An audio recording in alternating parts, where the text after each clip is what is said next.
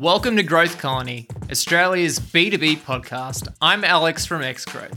Each episode, we bring you B2B founders, CMOs, marketing and sales leaders to find out what makes them successful and what was behind their failures.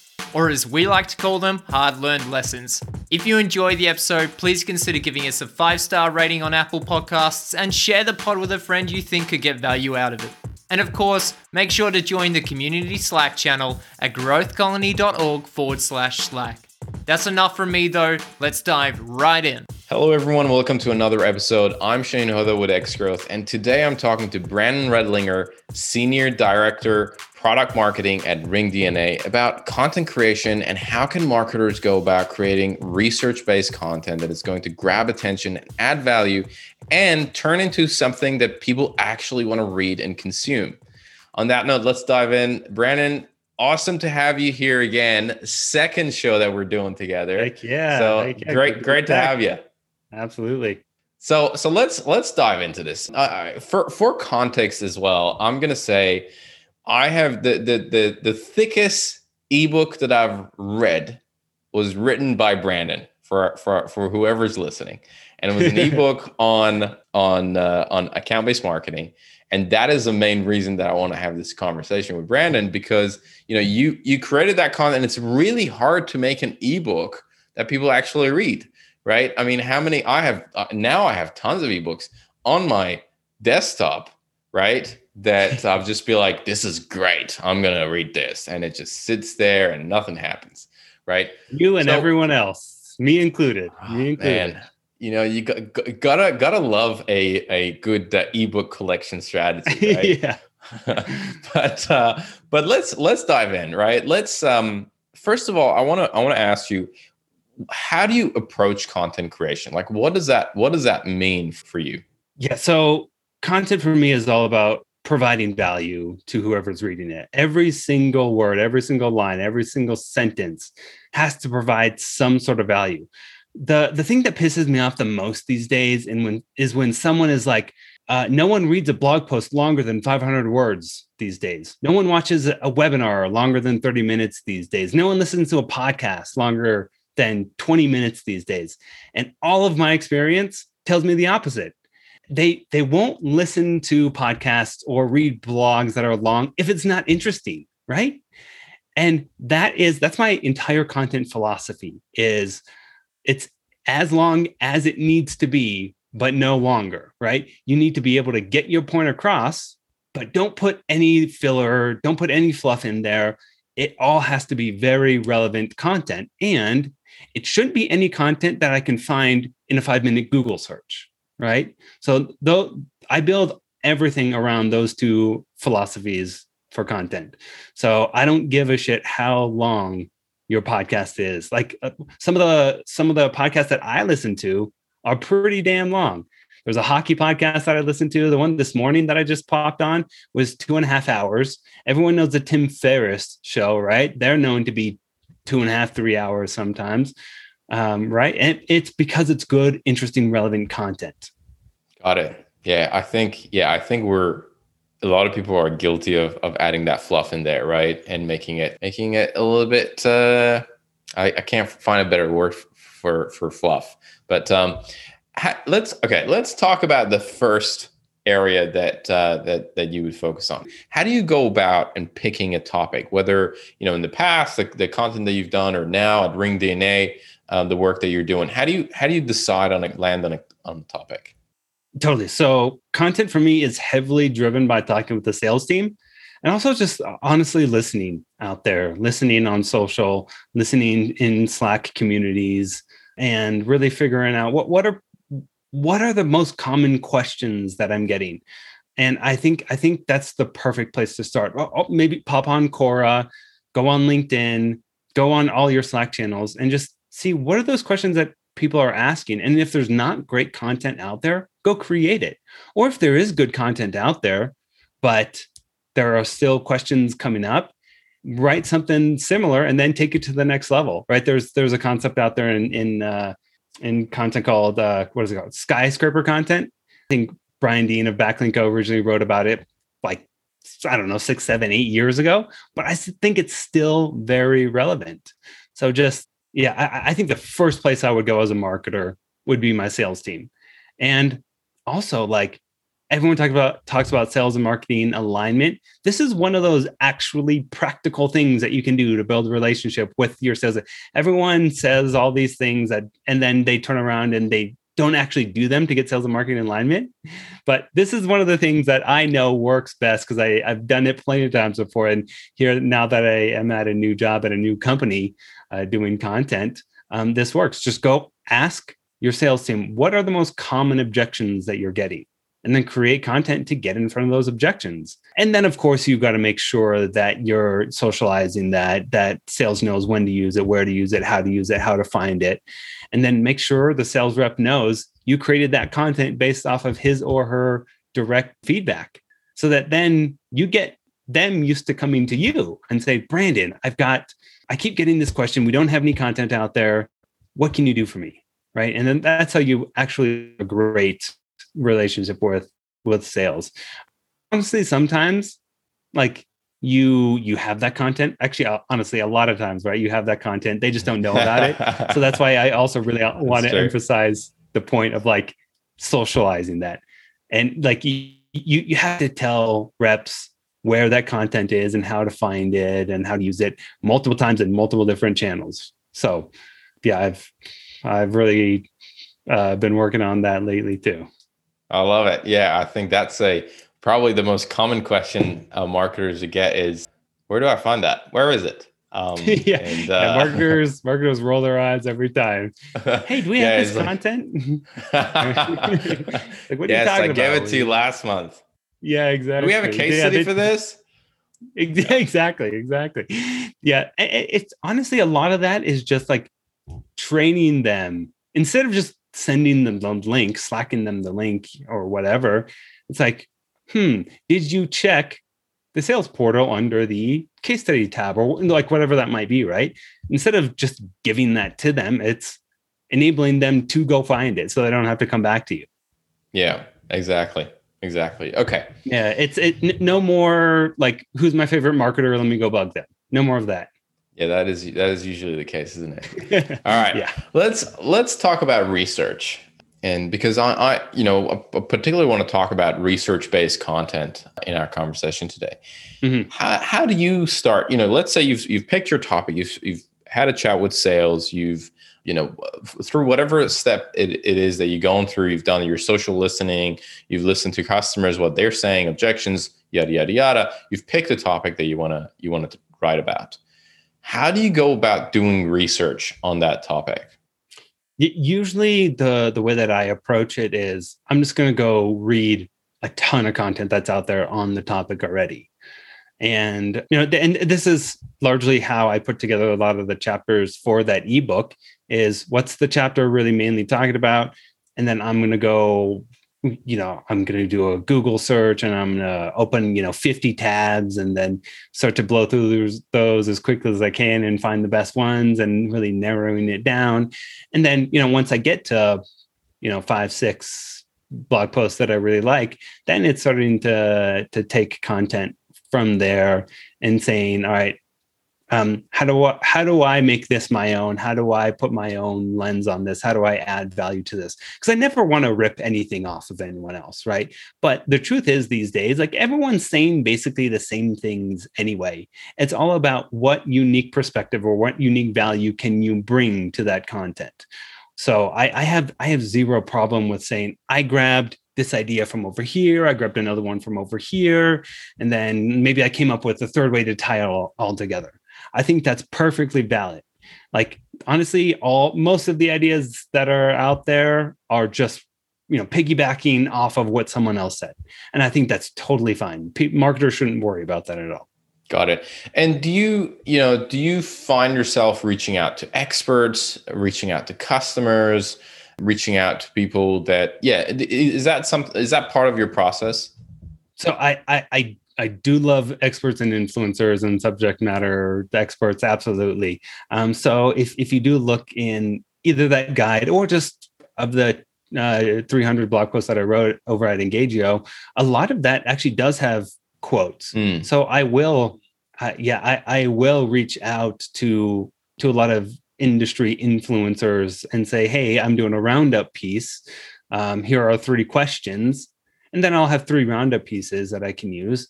But then after that, I can take those quotes and cherry pick those quotes and put it into any sort of content that I'm working on later because hopefully everyone's given me their own unique perspective on things and i don't have a repeat of the exact same thing every time because that won't make a good blog post right Mm. but depending on who i'm asking and depending on the answers that they give that gives me a lot of ammo a lot of fuel to really help me with all my other content efforts and at the same time if someone if you publish someone's quote they're more likely to share it on social. So you get more eyes you know tag them on the post then your content gets more eyeballs on it.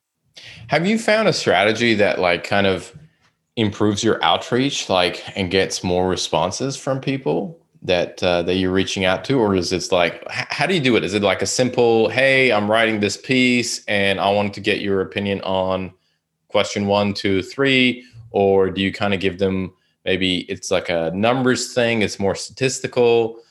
And sometimes you might be reaching out to people that you don't know. How do you make sure that you get those responses as as uh, as as high of a percentage as possible? yeah totally so the, the the initial outreach usually is something like hey i'm writing this blog post on xyz here's what i think you would be a great person to talk with looking for a few quotes and then always always name dropping other people. It's like i'm also talking to you know this person this person and this person who will be included in that too. Like oh yeah i'd love to be included in a blog post right beside these other industry experts. So yeah and it's yeah pretty simple but also like don't don't forget to follow up. I, I can't tell you how many people are like uh, all i do is say hey just wanted to make sure you got this like you can't do that as a sales rep right? But you can do that as a marketer. Like hey just wanted to make sure you got this uh, looking to publish next week. Can you send something over to me? And a lot of times they're like oh yeah sorry i got really busy. Here's the quote. And then after that it a lot of it is just maintaining that relationship.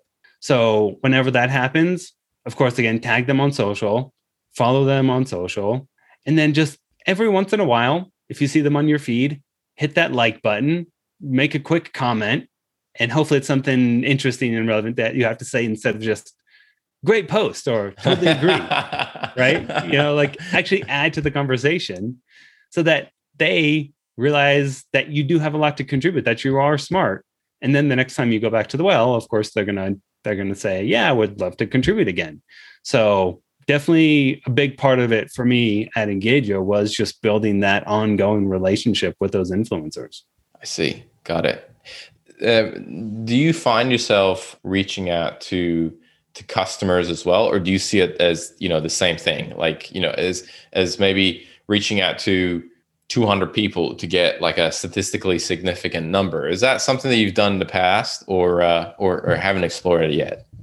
Yeah honestly i should probably use customers more Mm, hundred percent. I mean, of, of course, I'll, I'll use I use them where I can, but at smaller companies like Engagio, where we were at like I don't know 260, 270 customers at the time, you know, we, we had a lot of asks out to the same customers. So a- any small business will tell you this too. It's, it's like, can you give can you give us a quote for a press release or a media mention or uh, were be a reference for this other customer. Leave us a G2 review. Leave, leave us a Capterra review, right? So you're asking all these things from your customers, and it's like, oh, by the way, can I also get a quote for a blog post that I'm writing? That's probably the lowest on the list, right? Yeah, Which is unfortunate, but it's the case. Got it. Got it. Okay. All right. No, that's that's that's valid. That's a val- very valid point. Or maybe recycle quotes that that uh, you get in like Forbes article from a customer or whatever, or, you know, press release, whatever that might be. That, Right. That's a, that's something that I'm now just thinking of. You, you got me thinking. I like it. I like it. Yeah. So basically, see what they've said anywhere else, and then take that, and then maybe drop a note as well, just to again build that build that rapport and say, hey, I, I saw this that you talked about this. I want to use this quote. Is that okay? Right? Is that is that what you mean? A- absolutely, absolutely. And I will say the times that I have been able to get cus- good customer quotes and like good case studies and all that, like I I've built that relationship beforehand. So whether Mm. that's it, you know, Engagio, I was a marketer and we were marketing to other marketers. So jumping on calls and saying, here's some of the best practices. Here's how I'm using Engagio. Here's how I'm, I'm using the platform. Here are all the, you know, ABM best secrets and just building that goodwill beforehand. Of course, will make it a lot easier when you do need to make that ask for them to be like, oh yeah, Brandon, like you helped me a lot. I'm happy to throw you a quick quote. You know, they would feel guilty not to. Yeah. I don't. Yeah, I, I, don't see. mean. I, I- I'm not advocating guilting customers into doing things for you, but it works. yeah, and I think you do not from a guilt team. We do a great job at at that in terms of you know you. I feel like you you created a a very very tight uh, tight close and uh, and and robust network of people around you from from where you do. And I and I feel like not a lot of marketers do that. Not a lot of marketers think about building that their network in the area that they're working or the the space that they're in right and uh, and and i've seen you on linkedin and the interactions that you have you you put a lot of attention you give that a lot of attention in order to nurture that that personal connections of yours which is really awesome Yeah, I, I think that's one of the best things you can do for your career in marketing. Like just just hang out with other smart people, try to give back as much as you can, and it will always come back around to you. Whether that's eh, looking for an, another job or getting advice on. I mean, for me, this is something that I do all the time. It's hey, I've got this new program that I'm working on. I've never done this sort of thing before Mhm. um, who in my network has experience here reach out to them jump on a quick call get some best practices from them and then you know your your program is off and running so i, I do have I, I believe very strongly in building a good network uh, building those and, and growing those relationships for sure Yeah. And I love the approach that you take because sometimes when you talk to people about, hey, how do you create how do you how do you do research content, right? Research based content.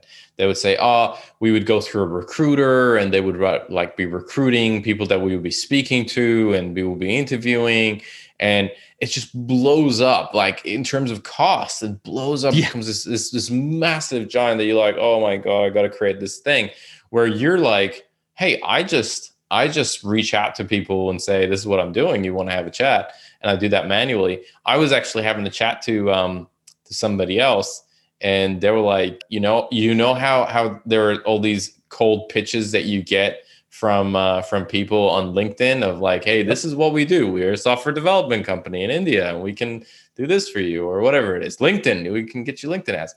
He said, Yep. I I use a bot, and I'm not ashamed of it. I use a bot, and I I put cer- certain filters in it, and f- through my connections, I, I reach out and say, hey, this is what this is a this is a research piece that we're doing or we're working on. Would you be interested in commenting on these questions? And I'll just I'll just automate that and shoot it out. So I'm not pitching anyone, but I'm trying to see who who is interested in giving us feedback. Which um, again, really cost effective way, just like you mentioned, of uh, of of getting first party data from experts, uh, which is uh, which is really cool. Yeah, and, and honestly, like a lot of these relationships, you you have to be very very thoughtful, very strategic. There's, I mean, this is more my earlier days at uh, at Engagio, but um, we we really wanted to um, get in more Forbes articles. So I I reached out to a writer that wrote about marketing often, and I just connected with her and I tried to provide value to her, and you know, eventually, ma- maybe like two years later, she's like, I'm writing this article. Can I get a quote from Jon Miller in that? I was like, finally, yes. And then she would come back to the well all the time and be like, Brendan, can I get a quote for this? Can I get a quote for this? And then she started writing for Inc. too. And then she started writing, uh, she was also writing for uh, Huffington Post when that was a thing, when uh, they, they were doing a lot more writing there. So uh, that, like, again, that was two years, give or take, maybe 18 months or so of building that relationship and then that like to be published in Forbes relatively regularly or Inc. or Fast Company, like a lot of people pay thousands of dollars per article per mention in an article, right? And I got that for free just because I offered someone else value because I connected with them and I built that relationship. How did you do it? T- t- take us through what you did over there. Um, yeah, let's see. What what did, I, okay. So yeah, I I I did identify maybe five or six, just a handful of um writers who wrote it was mainly it's like Forbes and Inc., some of those big ones, right? Mm. And it was just reaching out on it was initially I, th- I think all I did was just reach out on LinkedIn. And um, I sent them a connection request, personalized the note. Some of them got back, some of them accepted it, some of them didn't. And then whenever they popped up on my feed, I made sure to actually have a good, thoughtful, relevant comment on their post. And then, uh, right. And then over time, they realized, or this one particular, she realized that all I talk about really is like B2B marketing. And she she was starting to um, specialize more in in the ABM space. So when she was like, "Who knows about ABM in my network?" Who I'm sure she probably knew Jon Miller and had a big knows he had a big following and everything too. So it's like, what's the quickest path to Jon Miller? Of course, that'd be me. So Brandon. Yeah, Yeah. got it. Got it. Interesting. Yeah, en- engagement on LinkedIn. That's big. That is definitely big for for building relationships. Okay. yeah and it's yeah again it's like build, build that relationship long term and um yeah and and not everyone is going to reply in fact i mean i only built one real strong relationship with a journalist out of the how many ever that i that i tried to but that one made it well worth it. So it's just like think just putting more thought into it being a little bit more strategic with who you're connecting and why you're connecting with them. I mean i mean i still have a bunch of relationships that I've reached out, I've connected with them, I've built relationships with people who are pretty well known that I haven't made any asks yet. Mm. And I'm like, I'm I'm saving it. They're in my back pocket. I'm saving them, Shaheen. I'm saving them for the right moment. I don't know what yet, but That rainy day. yeah, exactly. My rainy day is going to come anytime. I love it. I love it. Okay. The the the last question that I want to ask you is about when you're building an ebook, what are usually the external resources that you bring in, right? If you're if you're doing research, do you have like a maybe like a VA? Are there agencies or there contractors that you kind of uh, rely on in order to create a really solid piece of content? What does what does that team look like? Yeah, great question. So I, I get this one relatively frequently, just content creation in general. I, I don't think you should outsource content itself. I think you can outsource editing, which I I definitely do in like copy editing and full proofreading in those ebooks. Uh, outsource design, like you know, we, we had an in-house designer, but he was totally slammed, and those ebooks are gigantic pieces to to edit uh, or to design.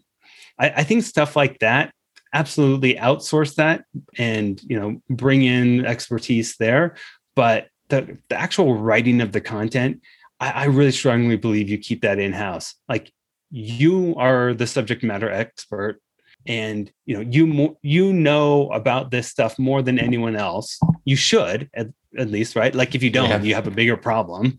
But like you should be that subject matter expert and if not then become one. And the only way to become one is by doing all this writing right? Do the writing do the research put all these together. And uh, like a lot of times like I, I always tell people like in the beginning of their careers it's better to be prolific than good. And especially early startups too. But as you mature in your career and as your your uh, startup your company grows that actually flips. It's better to be good than it is prolific so that that's, that's how i think about it. So yeah for someone like for an ebook like that clear and complete guide to abm that was yeah we we had a, an awesome firm uh, called velocity partners who designed it. They're out in the uk based in the uk they did a phenomenal job. I highly recommend them. Uh, we used a few different copy editors on the bunch of different like killer complete guides that we've done but the writing itself all of that was in-house. I do have i, I had an awesome entry level marketing person who did a lot of the just like kind of organizing kind of revising brainstorming with. And um, she was one of my best partners in crime over there so much so that i brought her over to ring dna with me. And then of course like having someone like jon miller or just a great cmo uh, type person who really is there just to just to like double check, you know, checks and balances on is this strategically the right thing that we want to do for the brand? Is this mm. is this really on brand, right? It does this tell the right story? So um, having having someone like high level, not in the weeds, but definitely involved in the planning, uh, is definitely uh, recommended. I definitely Got it. find that very useful. Got it. Got Does that answer okay. your question? That does. That does answer the question perfectly. Now, before I ask my rapid questions, is there anything is there anything that you think I didn't ask or you think it's going to be valuable for us to cover that I didn't touch on when it comes to research-based content creation? Do, do you want to talk about like research reports? Because there's okay, yeah. Okay, cool. yeah. So I, I think because I, I do think there's a lot of value in research reports these days, right? This is your your own research that you're conducting and publishing. So at at Engagio and at Demandbase and here at Ring DNA now, like these are some of our best pieces of content because people want to know like what, what is the state of ABM or what is the state of sales coaching because it's it's always evolving. I want to know what the top companies are doing right now so, you know, I, I recently just launched the our, our state of sales coaching. We're still collecting uh, responses on those, but really, it's like it's um the it, it's really going to help uh, our our customers and our prospects figure out like what is what are those top companies doing, right? But in order to create something like that, a lot of it is like the questions matter a lot so spend a lot of time on not only the questions but the the responses, right? So the what do they called? Like the choices that they're picking from, that matters just as much for, as the question itself. And then as you're writing the questions, be thinking about the headlines that you're going to write. Like you'll probably have hypotheses on what people are probably going to answer. And then you can base a lot of your questions on the headline that you want to see that was actually um, advice that someone gave me that came from a research firm who does all these day in and day out. She's like, as you're writing those questions, really be thinking about those headlines that you want to see that'll support your story and that'll support your product. And then I do think you really have to test those questions a lot with your own team, with people that you know in your in your network before sending that out to a very broad audience because they'll have different perspectives. They might interpret a question differently than you. And then when you get their responses, you can actually just start to see. So the the, the way I did it was, um, you know, I'm the the one question that I always ask is something along the lines of like, what's the return that you're getting from ABM or sales coaching? And then you can break out what are the top performers doing versus what are the low performers doing?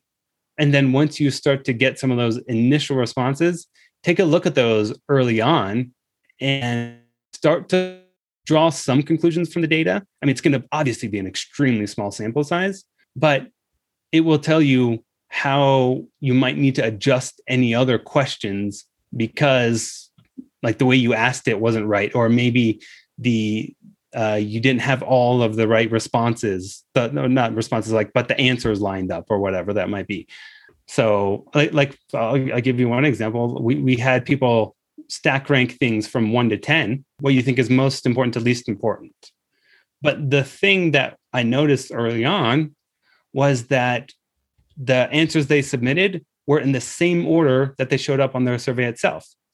So that told me that I should either randomize it because that's something that I didn't think of that they would just go ahead and just submit the answers as it showed up.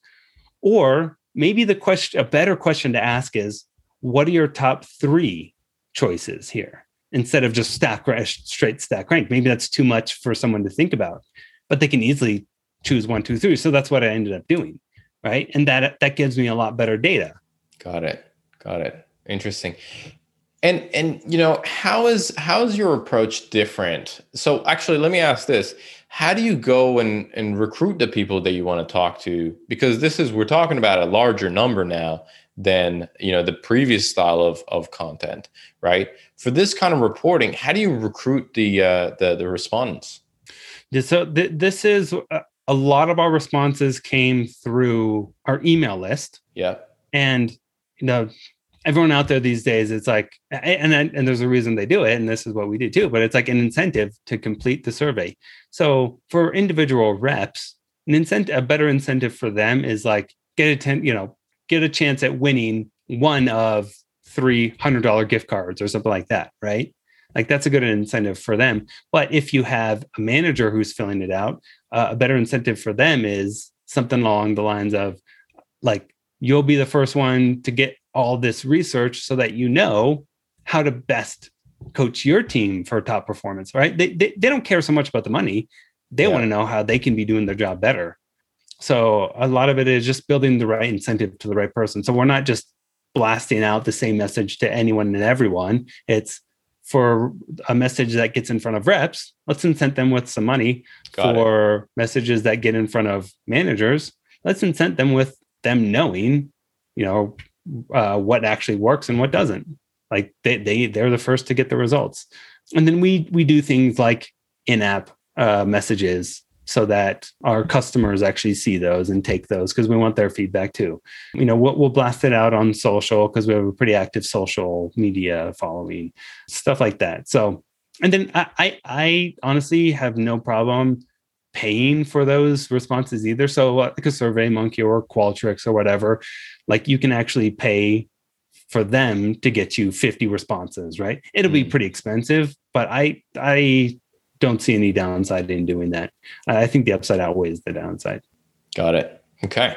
No, that's awesome. That's uh, and I'm I'm glad you bring that up. And it is, you know, research reports are a big thing now, and, uh, and a lot of people are producing it. Okay, let's uh, let's wrap it up with some rapid questions and uh, and do that. All right. So what is what is one resource? It could be a book, it could be a podcast, it could be a, a blog, whatever it is that drastically changed the way you think and, and live. It's been a while since I read it, but I remember. I mean, I, I revisit it frequently, but it's influenced by Robert Cialdini. That book like so, when I first read that, completely opened my mind to what sales and marketing could and should be. Love it. So I I recommend that book to everyone. All right. Question number two: If you could give one advice to B two B marketers, what would it be? So this is the advice I always give, but we, we well we already talked about it. Build that network.